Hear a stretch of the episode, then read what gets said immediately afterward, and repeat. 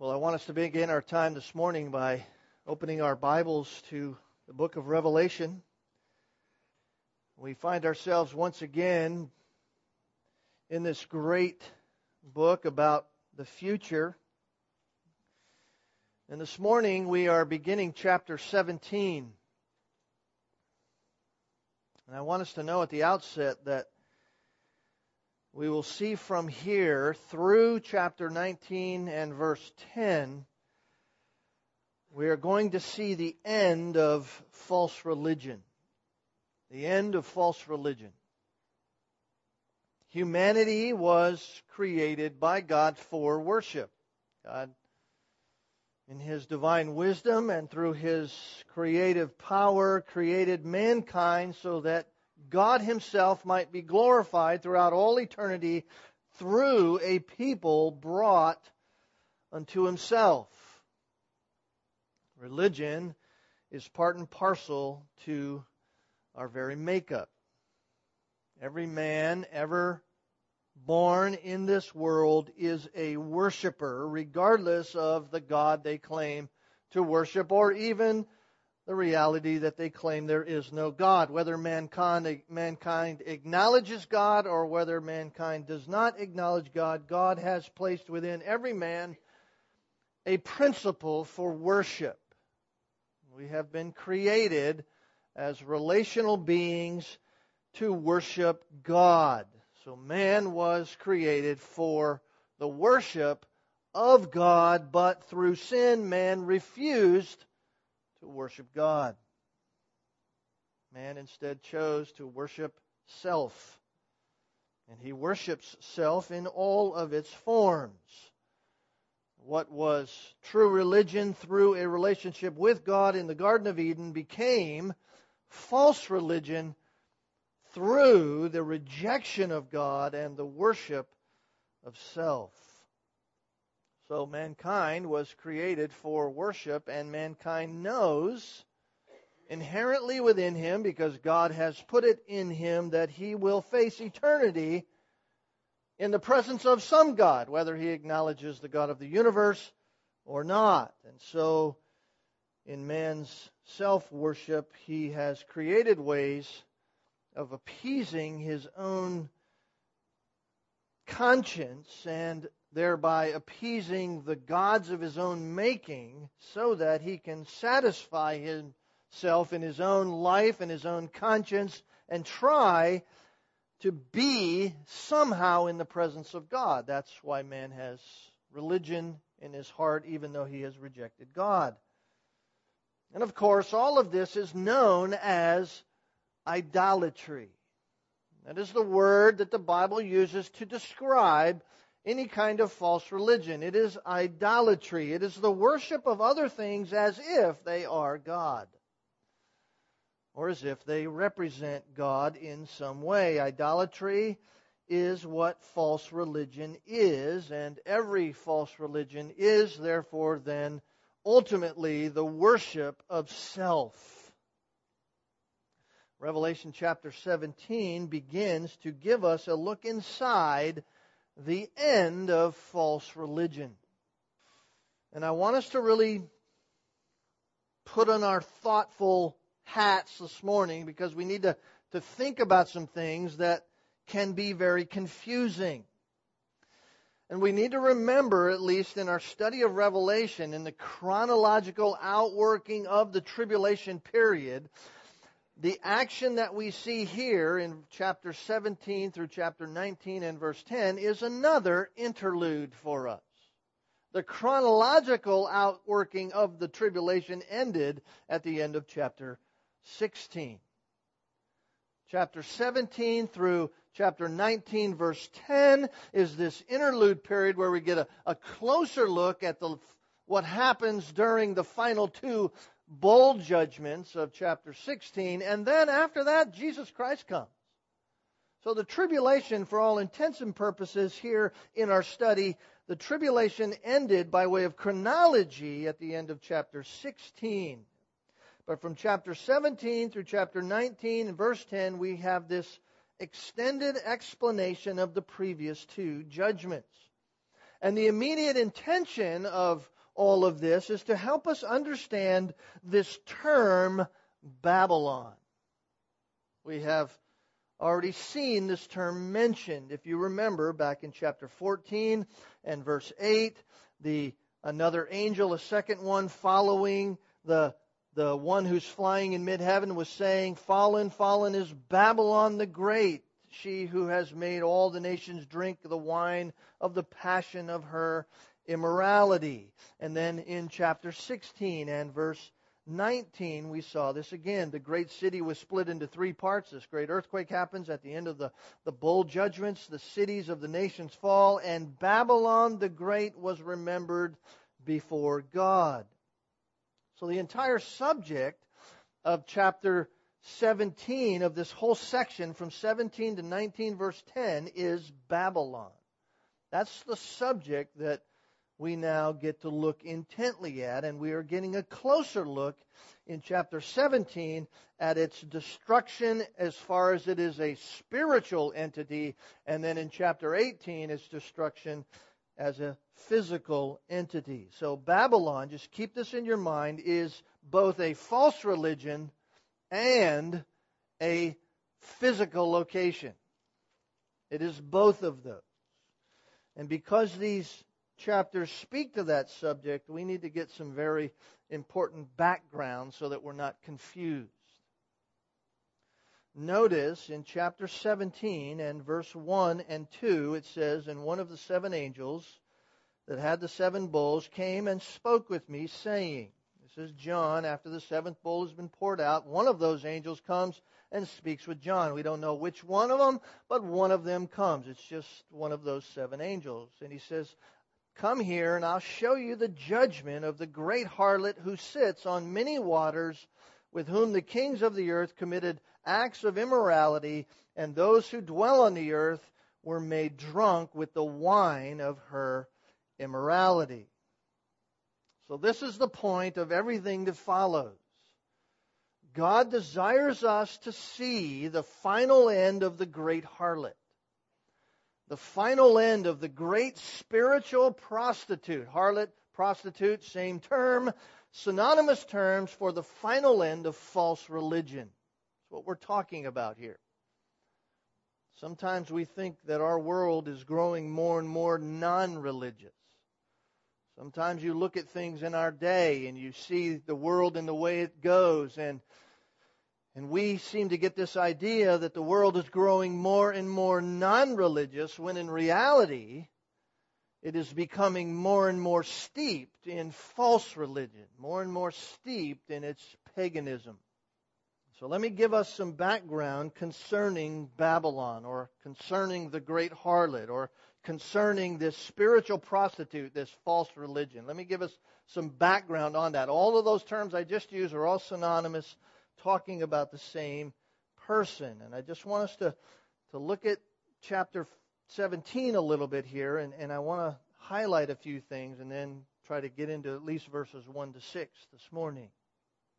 Notice in verse 5, it says, And upon her forehead there was a name. It was written, a mystery, Babylon the Great, the mother of harlots and the and of the abominations of the earth. So, right here in verse 5 of chapter 17, we hear the name of this great religious prostitute. and her name and where all false religion began is right there in verse 5. In other words, idolatry began to run rampant in the city by the name of this, which is the city, as I mentioned several weeks ago, the city of Babel. Back in Genesis chapter 10 and 11, we're not going to go into a study of those chapters today, but contrary to the prohibition of God, the people of the earth, the people of Babel, began to build a monument for themselves toward the heavens in an attempt against what God had said to them as the God of the universe, they, in their own attempt, by their own works, they were attempting to obtain their own self-made salvation.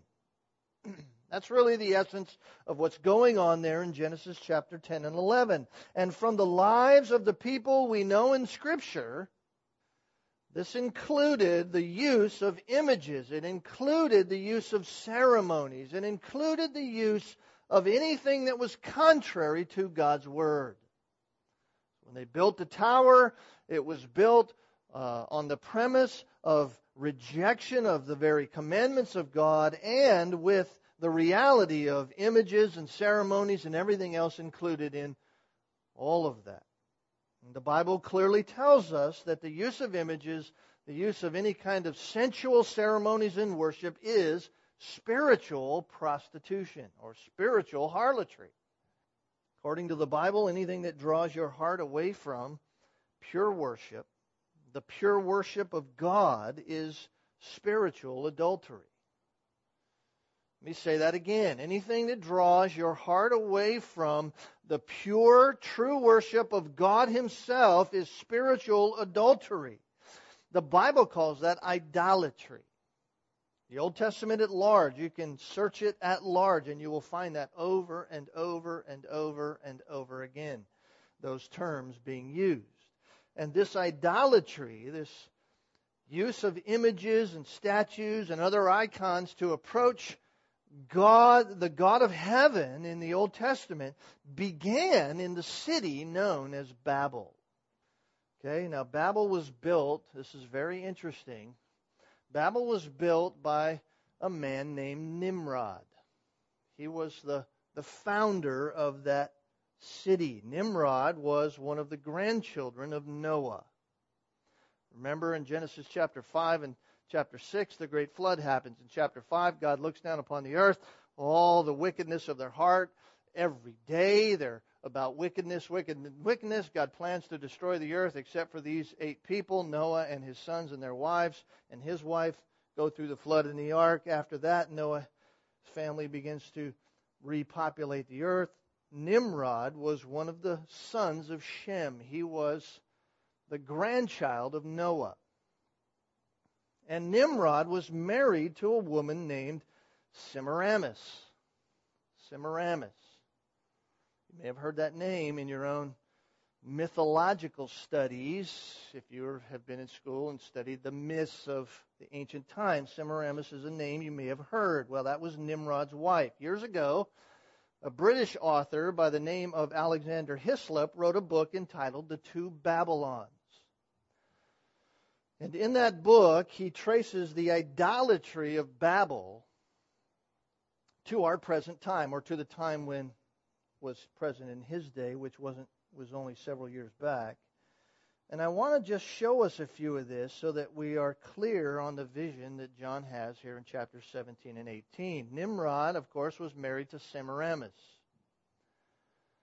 And she became very well known and even worshiped in Babel. And I, I'll tell you why that is in just a moment. But just so that we know in different countries, this very worship of her became widespread. And in different com- countries, she was named by different names. For example, in Assyria and Nineveh, she was called Ishtar. Semiramis was known as Ishtar in those countries. Under the multiple gods of the Phoenicians, her name was Ashtaroth. By the way, there were name, there was a city by the name of Ashtaroth in the western side of Israel when the Palestinians would have, or would have, or the Philistines would have had that. They built a city named Ashtaroth, by the way, which is one of those cities that currently would have been in the Gaza Strip even today. In Egypt, her name was Isis. Greek culture had a name for her, and that was Aphrodite. And the Romans had a name for her as well, and that name was Venus. All of these are the same person, Semiramis. So all of these names are her names, and she became the first high priestess, by the way, of the idolatrous system of religion that was born in Babylon. Satan has always been trying to counterfeit the truth of God. We even see that in our day. And we know that God made Adam and Eve a promise in the garden. After they had fallen, God promised that there would come a deliverer, and that deliverer would be from her seed and would come against his seed, or that in Satan. And we know that was looking ahead to Jesus Christ because we have progressive revelation. We have the scriptures from Genesis all the way to Revelation, and so we know it was speaking about Jesus Christ in the promise there in Genesis, who, by the way, was miraculously conceived by a virgin. Well, Semiramis, when she gave birth to a son, she said that he was miraculously conceived by a sunbeam. And she offered her son as the promised deliverer of the world. Obviously, what was passed down through the families and what God had said to Adam and Eve, down through Noah, down through his children, got passed down to his grandchildren, and so the promise was there. Semiramis simply said she was the one who, through the promise, was to come and offered her son as the deliverer of the world. His name, by the way, was Tammuz. Semiramis, Nimrod's son, was called Tammuz, and when he had grown up, he was killed by a wild boar. Much to Semiramis's weeping, and for 40 days she wept for him. And after the 40 days, she said that he came back to life. And in the story of Semiramis and Tammuz, that story began to perpetuate. And that story is the story that began the false religion of the worship of the mother and her child. And it spread across the world. In fact, one ancient story was that Semiramis had to go down to the netherworld to gather her son from her evil sister. And in going there, she was stripped of all kinds of her royalty, her garb, seemingly stripped of her deity itself to get her son back. And she brought him back on, on one premise, and that premise was that she had to return once a year to the netherworld for six months' time. And guess what happens in our world, according to the legend, during that time? When she goes to the netherworld, that's when winter happens. Because all of her ability to control the seasons is now hindered. So in Assyria, she is called Ishtar, and her son is still known by the name Tammuz under, under the Assyrian perpetuation of this mother child religion. In Phoenicia, she's called Ashtaroth, but her son, by interesting name, is Baal. You've heard of Baal in the Old Testament. In Egypt, she's Isis, and her son is Osiris. In Greece, she's Aphrodite, and her son is Eros, or Eros. And in Rome, she is Venus, and her son is Cupid. So this false religion spread throughout the world. And, just get this, she is worshiped, listen to this, by offering to her a small wafer, a little cake, if you will, and it's offered to her as the queen of heaven. Now you say, that's a little interesting to me. Queen of heaven. I think I've heard about that before you have, and I'll share with you in just a moment where you may have heard of it. But she was worshipped that way in these false religions, and there was always 40 days of weeping over the death of Tammuz or the death of Baal or whatever his name was, whatever culture, always to be followed by a feast to celebrate his coming back to life. Those 40 days, by the way, have been known, even in our day, as Lent. Lent. And the feast was known as the Feast of Ishtar. The sign of Tammuz, by the way, the sign, the symbol and celebration of the resurrection of Tammuz under this was known under this Feast of Ishtar. Gifts were given to one another, and those gifts were Ishtar eggs. Ishtar eggs. They were eggs given under the feast of Ishtar, which was a symbol of his resurrection. It's interesting where we get our understanding of things. By the way, Queen of Heaven is very worshiped by the Roman Catholic Church. Let me just read you from their official doctrine, which says, which was expressed by Pope Pius XII in his radio message to Fatima.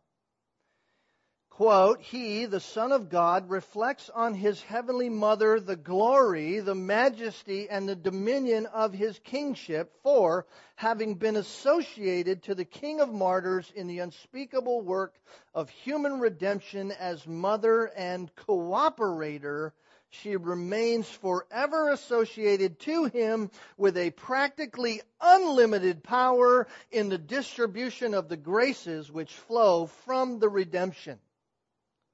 Jesus is king throughout all eternity by nature and by right of conquest.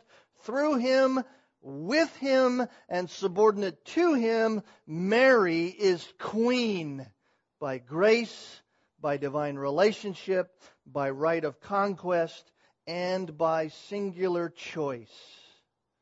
And her kingdom is as vast as that of her son and God, since nothing is excluded from her dominion. Unquote. Blasphemy is what that is. Blasphemy at the highest level. And so the secret here of Babylon, of this Babylonian mystery that you see, this mystery that John sees, Babylon the Great, is all the things associated with the rituals and with the rites of the worship of Semiramis and Tammuz and anything that represents that down through the ages as she offered her son as the deliverer. The Old Testament prophets, by the way, spoke against this mother child religion. In fact, go to Jeremiah for a moment. I want us to see this because oftentimes we think, oh, this is just all somebody writing outside of the scriptures.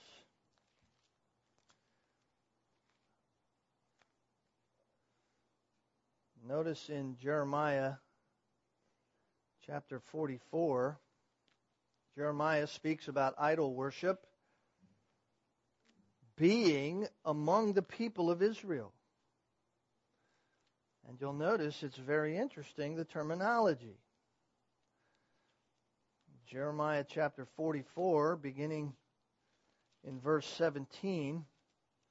Well, I'll begin in verse 15. Then all the men who were aware that their wives were burning sacrifices to other gods along with all the women who were standing by as a large assembly, including all the people who were living in Pathros in the land of Egypt, responded to Jeremiah saying, Jeremiah, if you read verse 1 to chapter to verse 14, Jeremiah is condemning this worship, this idolatrous worship. And so they speak to Jeremiah about his message. As for the message that you have spoken to us in the name of the Lord, we are not going to listen to you. That's tantamount to simply saying we're not going to listen to what God said. We don't care what God said. But rather, verse 17, we will certainly carry out every word that has proceeded from our mouths by burning sacrifices, notice, to the Queen of heaven and pouring out libations to her just as we ourselves, our fathers, our kings, our princes did in the cities of Judah and in the streets of Jerusalem. For then we had plenty of food and were well off and saw no misfortune. You see, they're attributing all that God had given them to the blessings of this false God, this false worship, this false mother and her child. And they say in verse 18, But since we stopped burning sacrifices to the Queen of Heaven and pouring out libations to her, we have lacked everything and have met our end by the sword and by famine. They are blaming God for their trouble. Go back to Jeremiah chapter 7. because we see this early on, even in the book of Jeremiah. Let me just read a rather lengthy portion because we need to hear this. Jeremiah chapter 7, the word came to Jeremiah from the Lord, saying, Stand in the gate of the Lord's house and proclaim there this word, and say, Hear the word of the Lord, all you Judah who enter by these gates to worship the Lord. People are, are going to the temple of God, and they are proclaiming a worship to the Lord. Jeremiah is, is commissioned by God, Go, stand in that gate, and proclaim this to all of you who are going to worship. Thus says the Lord of hosts, the God of Israel. Verse 3 Amend your ways and your deeds, and I will let you dwell in this place. Do not trust in deceptive words, saying, This is the temple of the Lord, the temple of the Lord, the temple of the Lord.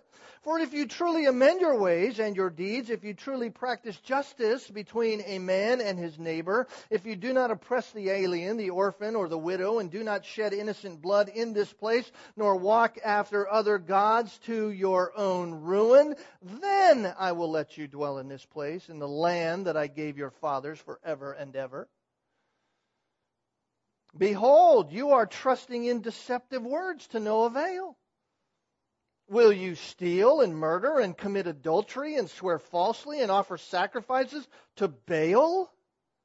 And walk after other gods that you have not known? Then come and stand before me in this house, which is called by my name, and say, We are delivered, that you may do all these abominations.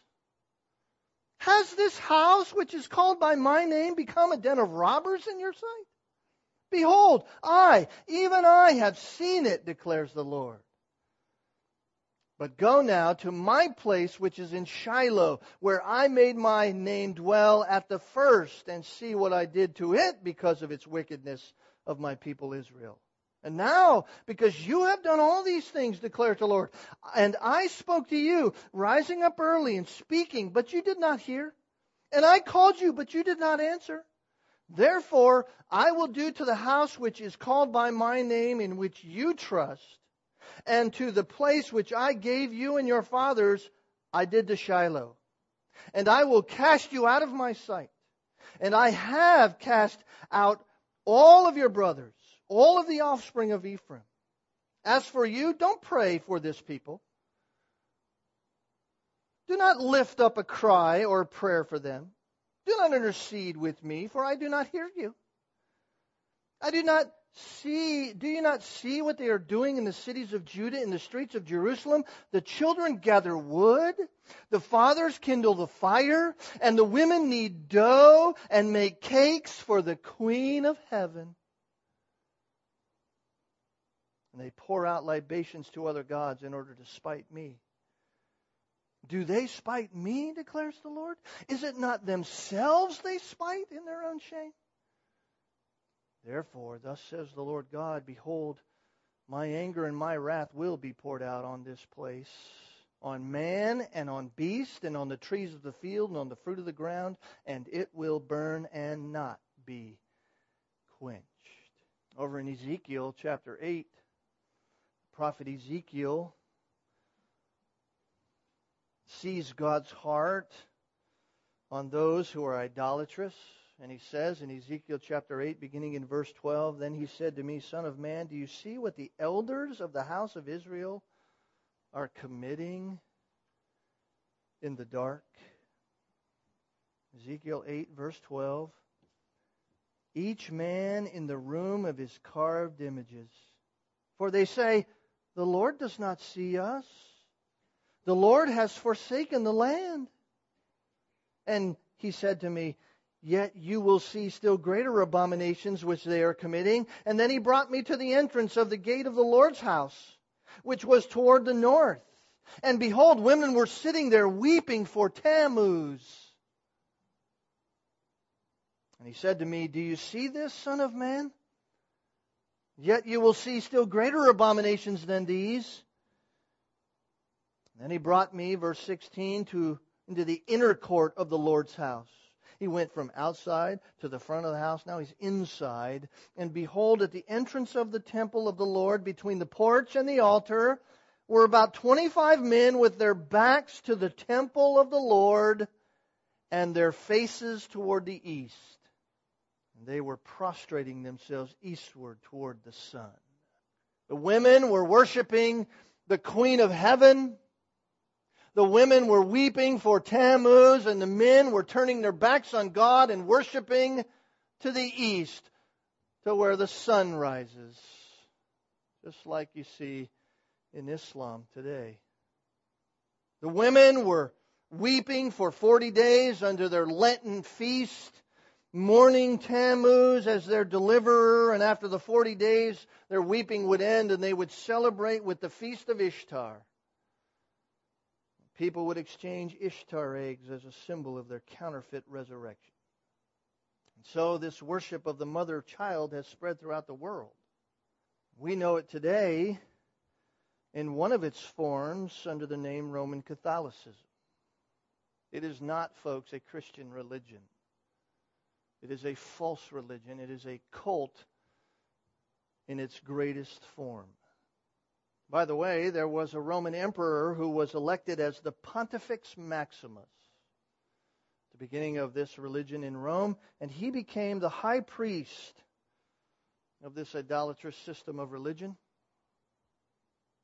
And when he died, the title of high priest of this false religion was assumed by guess who? The Bishop of Rome. Know who the Bishop of Rome is today? The Pope. The Pope. He's the Bishop of Rome. He is the Pontifex Maximus. Now we have to listen very carefully. There's no such thing in all of the Bible whereby the Bible calls for the exaltation of a female deity. Nowhere. And the least of all is there is any suggestion in Scripture at all that Mary was anything other than what she is portrayed to be. She is a fellow servant of Jesus Christ. She, in fact, is one who is there during the first prayer meeting that you find in Acts chapter 1. After that, guess what? Mary's not mentioned once again in the Bible ever. So, this idolatrous worship of Mary and her offering of her son in some kind of way as if she is over the Son, as if she was the one who decided to offer Jesus Christ in some kind of way, as if she is the mother of God, whereby she now is the co-redeemer. That is born, folks, out of the false religion that was born in ancient times in Babylon. It was born under this idolatrous mother child worship that was born out of Semiramis and Tammuz in Babel. So, how amazing is it that out of Babel, out of Babylon, according to Scripture, even throughout the Old Testament, there would be this idolatrous religion that would engulf the whole world. And I believe that there can be little argument that chapter 17 of Revelation describes for us under this picture of the spiritual prostitute a religious system that has all of the features of the mystery religion that arose from Nimrod and his wife in Babel. That system today is perfectly reflected in Roman Catholicism. And so, chapter 17 represents symbolically a religious system that reflects the idolatry of old. Chapter 18, as we will see, presents the, the commercial, the, the economic center of, known as Babylon as it's destroyed. Both aspects are called Babylon. So Babylon in the tribulation times is both a system of religion and a city that is at the heart of its commercial kingdom. And God destroys them both. Is Babylon literally the Roman Catholic Church as we know it today? And Rome itself, I don't believe we can say for sure. But what we can say is that the final form of Babylon, the final form of the mother of harlots and its abominations, is a religious and commercial reality just like Roman Catholicism today.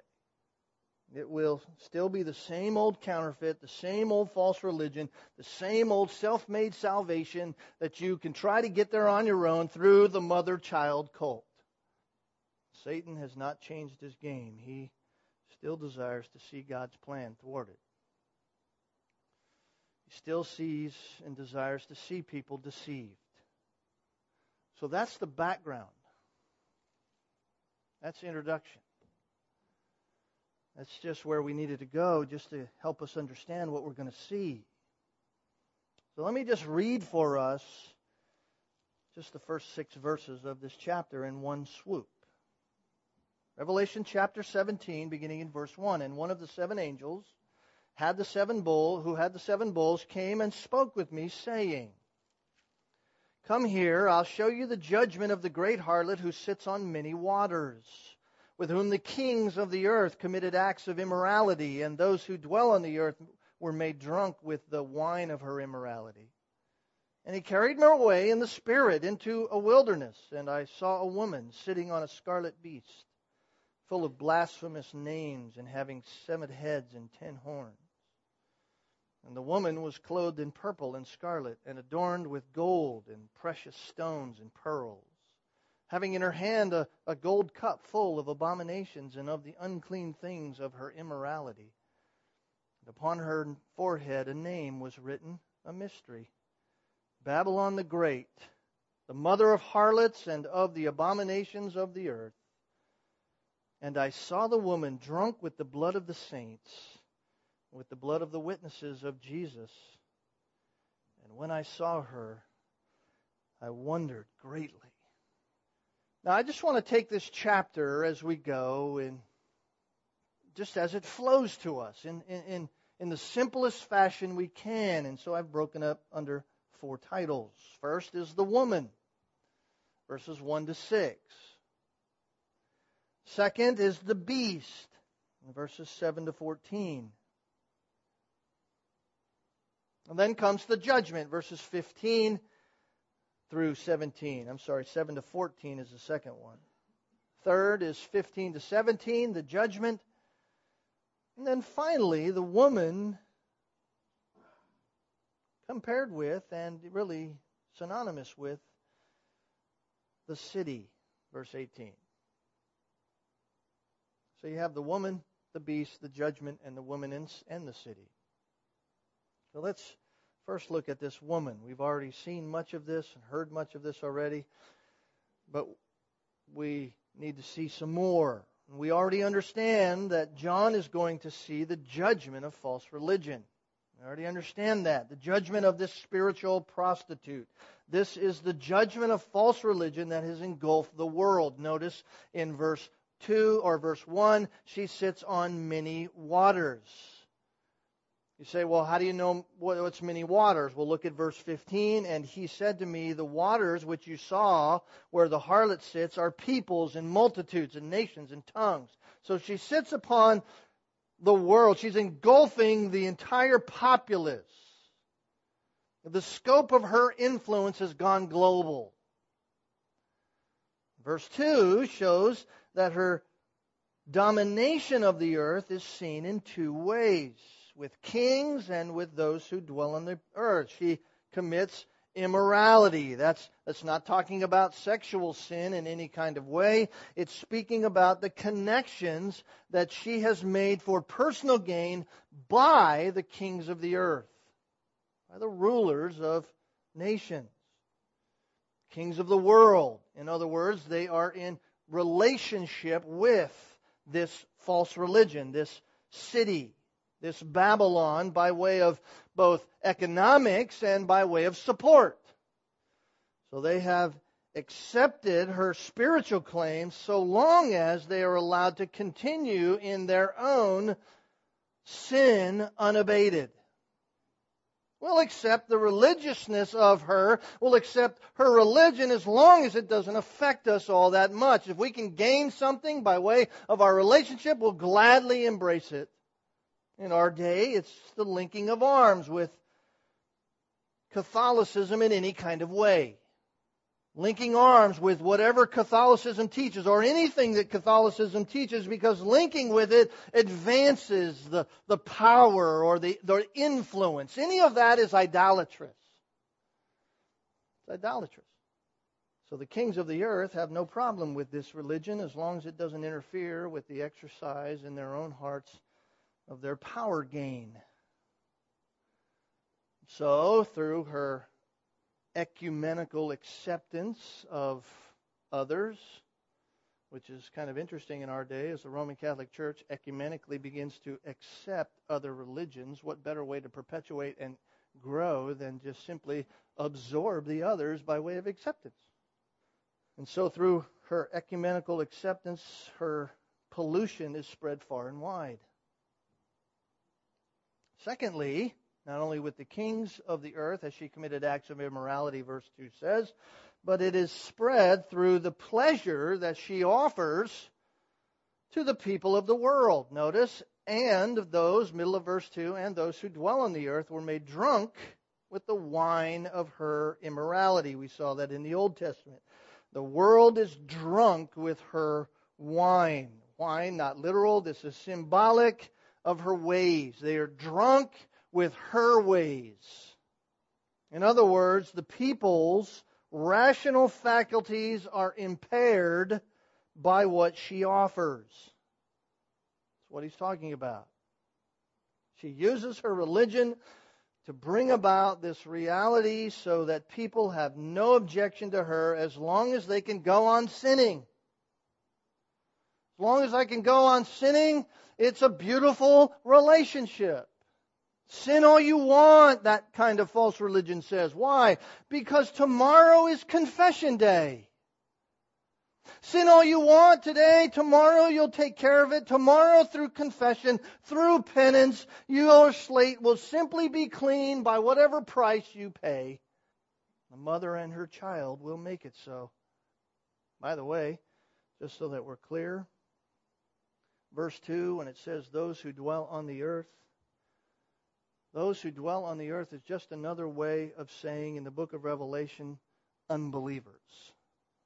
Those who dwell on the earth is not everybody who's on the earth in the sense that the Christians are doing this too. No, true Christians have already been martyred. They've already died because they stood for Jesus. In fact, we see that down in verse 6 that the blood of the saints and the blood of the witnesses of Jesus are on her hands. They're gone. These are unbelievers. This false religion is filled to the brim with unbelievers, not Christians. Remember back in chapter 13 when the religion of Antichrist was being introduced and they were worshiping the dragon who is Satan. They were worshiping the beast. Verse 8 of chapter 13 says, All who dwell on the earth will worship him. Everyone's in the pool. Nobody's sitting on the deck. Everybody's in the pool of this false religion. They're all worshiping the beast who had had a false counterfeit resurrection. Remember that? So all the people of the earth, all the leaders come together in this great world religion. And then verse 3 says, And he carried me away in the Spirit into the wilderness. I saw a woman sitting on a scarlet beast full of blasphemous names, having seven heads and ten horns. So now there's a simple transition. John is now plucked away by the Holy Spirit. He takes him out and shows him something else. The angel came to speak with John, said, Come up here, I'm going to show you this. And now the Holy Spirit plucks him away. He removes John from the conversation with this angel, and he takes him to a wilderness place. Wilderness, it just means a place of desolation. That's, that's all we really know. John says in this place of desolation, there's this, this woman there. This woman. Who is that? We know who that is. That's the harlot Babylon. That's false religion.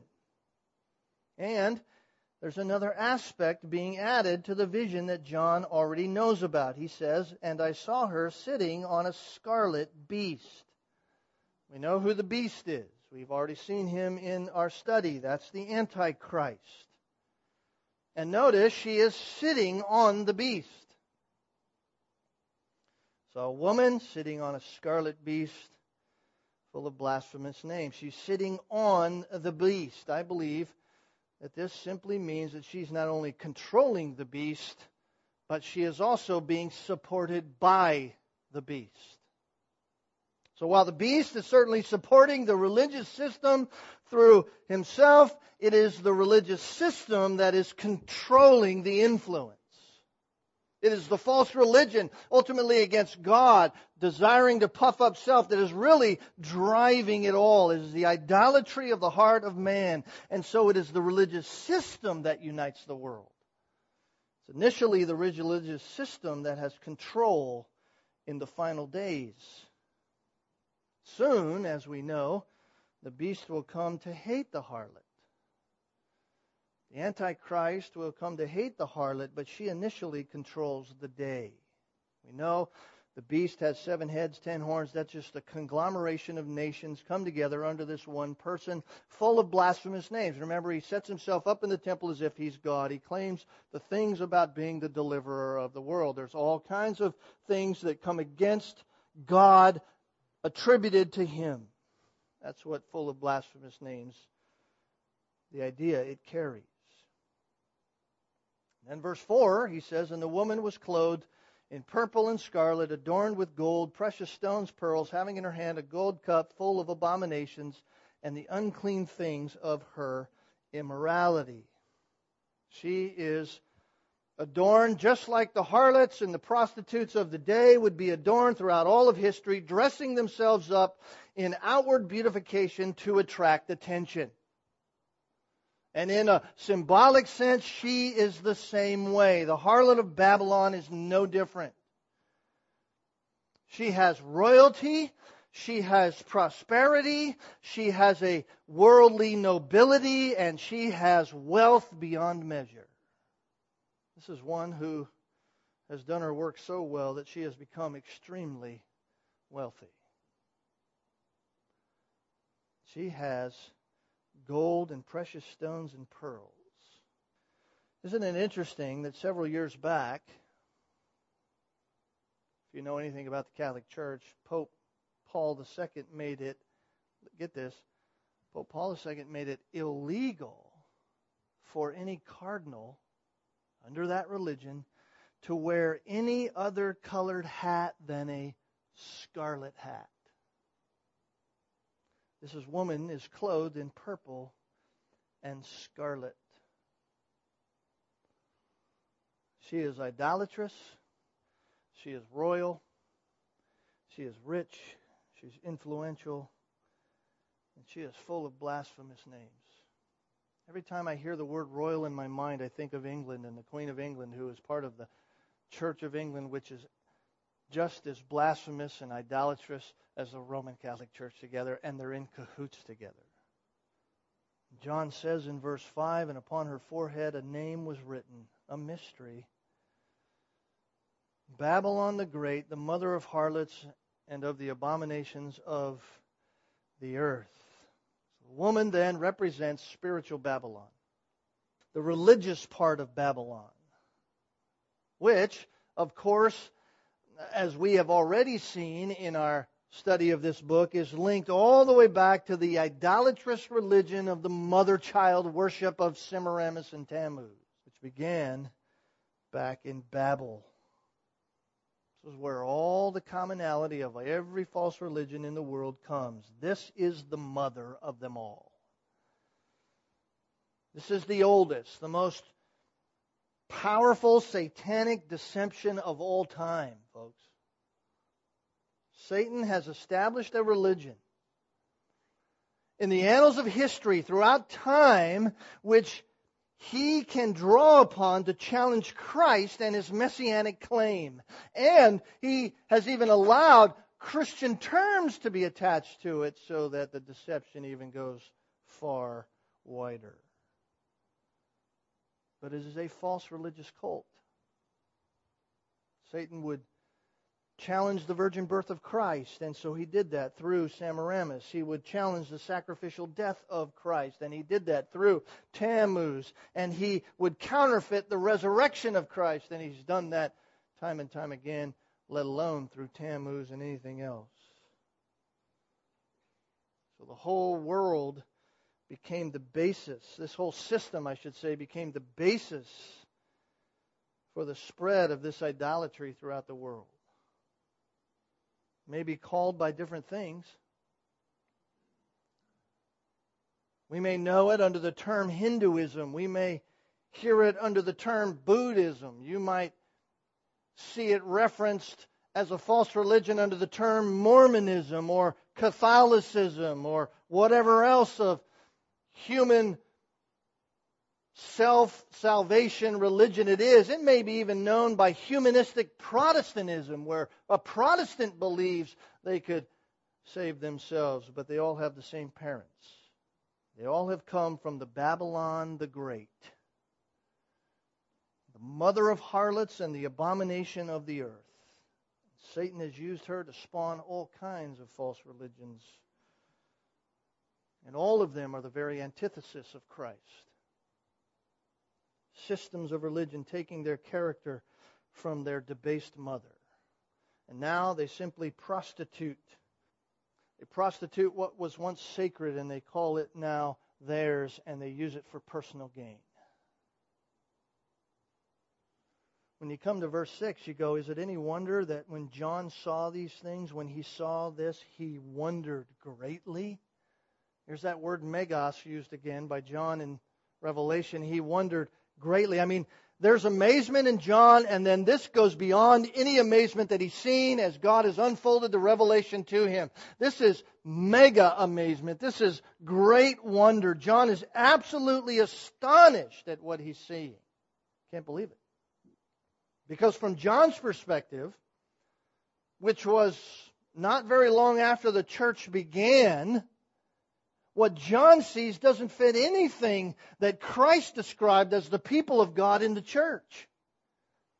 See, a church that's out for profit, a religion that's out for some pleasure and personal power, a religion that kills those who are true believers, who perpetuates a religion of self under the guise of true religion. John is astonished at this. That's not the church of Scripture. That's not the church that John heard Jesus speak about. That's the church John sees. That's the religious system that will be the final manifestation of religion on this earth. And listen, here, here's the reality. Here's the reality. When truth is distorted, okay, when, when truth is distorted and Scripture is completely abandoned, idolatry is all you have left. Let me say that again. When Scripture is distorted and truth is abandoned, or when truth is distorted and Scripture is abandoned. Truth and Scripture are one and the same thing. When they're abandoned and distorted, all you have left is idolatry. Let me tell you, outward reform. You can try to reform your life on an outward sense, but outward reform without any kind of internal transformation is worthless. Outward reform, reforming your life, trying to get yourself up by the bootstraps so you can reform your life in some way without internal transformation through Jesus Christ. You know what that does? It only produces one thing. It will produce greater and greater pride. You want to try out for, out for outward reformation without internal transformation, and all you will have is a devastating life and an eternity that will be worse than anything you've ever known. This was true before the flood. So that what happened after the flood was the Tower of Babel. They distorted the truth, turned their backs on the Word of God, and all you had left was worthless pride that became devastating. Was true in Israel, in the nation, when they rejected the truth of God, when they rejected the prophets of God, and all they were left with was their idols that they had carved. Worthless idolatry It's true in our day. So that today, the Roman idolatry of Catholicism, the worthless worship of Mormonism, the foolishness of Jehovah's Witness, Buddhism, Hinduism, and any other kind of ism that doesn't have anything to do with Jesus Christ desires one thing and one thing only. It only desires self promotion, self pride, and it ends in idolatry. And the idolatry of Catholicism today desires to unite all religions under one religion. It's an ecumenical desire. They are not becoming definitive about truth. They are simply embracing every idolatrous religion. Why? Because they're not of God at all. They're not of God at all. They are under the power of Satan. And they are the child of their ancient mother, Babylon. Folks, listen, this is where the world's headed.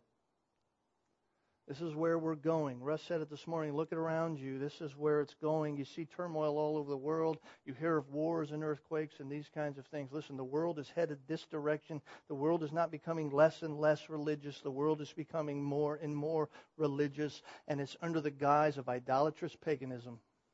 And all the children of the mother will return to her in the end. And Roman Catholicism will be right there with them. She may be even leading the pack. And John says she is drunk. She is intoxicated with eliminating the true believer of Jesus Christ, the true saint. She's intoxicated with that. And it will only grow worse and worse and worse. So we know the woman. Next time we'll see the beast. Let's pray.